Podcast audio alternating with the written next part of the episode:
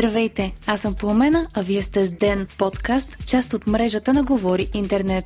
Днес ще чуете за присъединяването на Финландия към НАТО и реакцията на Русия. Какво се случва с ТЕЦ Марица три и в кой български продукт ще инвестира Япония? Четвъртък, май, дванайсети ден.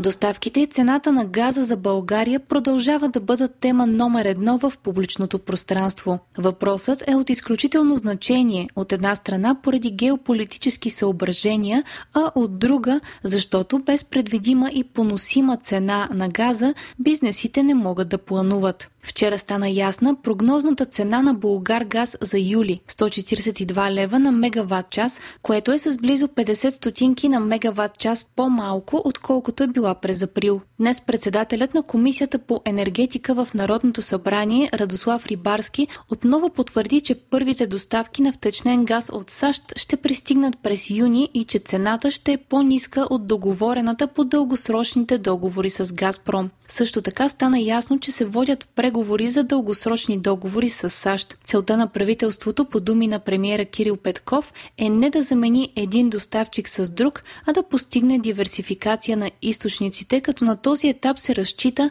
и на договорите ни за азерски газ. След нападението на Русия над Украйна, Финландия и Швеция започнаха открит обществен дебат за присъединяването си към НАТО. Двете държави досега поддържаха неутралитет по този въпрос, но агресията на Кремъл доведе до историческо преобръщане на мнението и в момента седемдесет и шест процента от финландците се обявиха за членство в Алианса. Днес президента и министър-председателката на страната обявиха, че Финландия трябва да кандидатства в НАТО без забавяне и стъпките към присъединяването на страната ще бъдат предприети в следващите няколко дни. Русия отговори мигновено, заявявайки, че разширяването на НАТО би довело до симетричен отговор от нейна страна, както и че го вижда като заплаха. Според източници на Ройтерс се очаква Финландия да бъде приета в Алианса бързо, а в кратки срокове след това да се присъедини и Швеция, в случай, че двете държави пожелаят да се присъединят към НАТО. Администрацията на Херсонска област, която е под руска окупация от близо месец, се готви да поиска присъединяване към Русия. Това е станало ясно от изявление на ръководителя на областта, в което се казва, че не трябва да има референдуми или Херсонска народна република, а директно анексиране. Херсон бе един от първите големи градове, овладяни от Русия след началото на войната. Той се намира северно от Крим и е важен поради географското си местоположение. От Министерството на отбраната съобщиха за нов фалшив сигнал за бомба на пътнически самолет, който е довел до активизация на военно-въздушните сили на Румъния, България и Турция. Министър Драгомир Зарков изрази притеснението си за зачестилите подобни случаи и необходимостта да се разбере откъде се появяват те и защо се вдигат изтребители на страни членки на НАТО с очевидно фалшиви сигнали.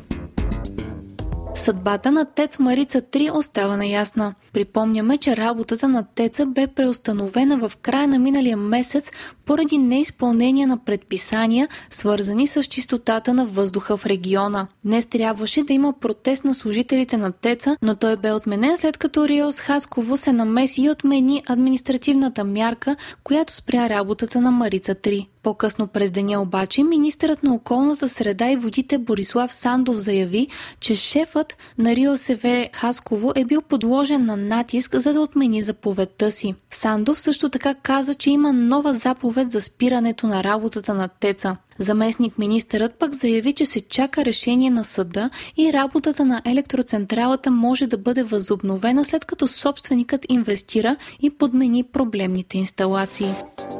Съдът на Европейският съюз осъди България за наднормени нива и системни нарушения по качеството на въздуха в югоизточният регион. Страната ни е позволила системно превишаване на допустимата норма на серен диоксид. Ако България не промени ситуацията, Европейската комисия може отново да заведе дело срещу нея, както и да бъдат поискани и наложени финансови санкции.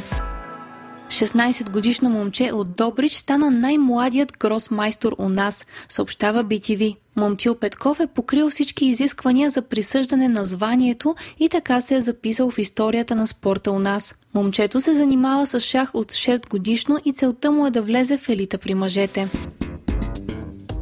Японската фирма Meiji има намерение да инвестира в българско кисело мляко. Става въпрос за финансово участие в лаборатория за разширяване на научната и развойната дейност в държавната компания за производство на мляко Ел Би Bulgaricum. Голяма част от служителите в компанията са били на обучение в Япония, а много от модерната техника, която се използва, също е японска.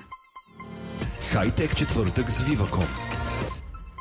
Биткоинът е достигнал най-ниските си стойности за последните шестнайсет месеца. Сривът на пазара на криптовалути е засегнал почти всички такива, като по-малкият конкурент на биткоина, Етер, е загубил повече от половината си пазарна стойност тази година, пише Ройтерс. Причината е колапс на Terra Ю Ес Ди, така наречените стейблкоин. Това са дигитални токени, които са обвързани с стойността на традиционни активи, като щатския долар, например. Те най-често се използват за обмен между криптовалути и традиционни разплащателни средства.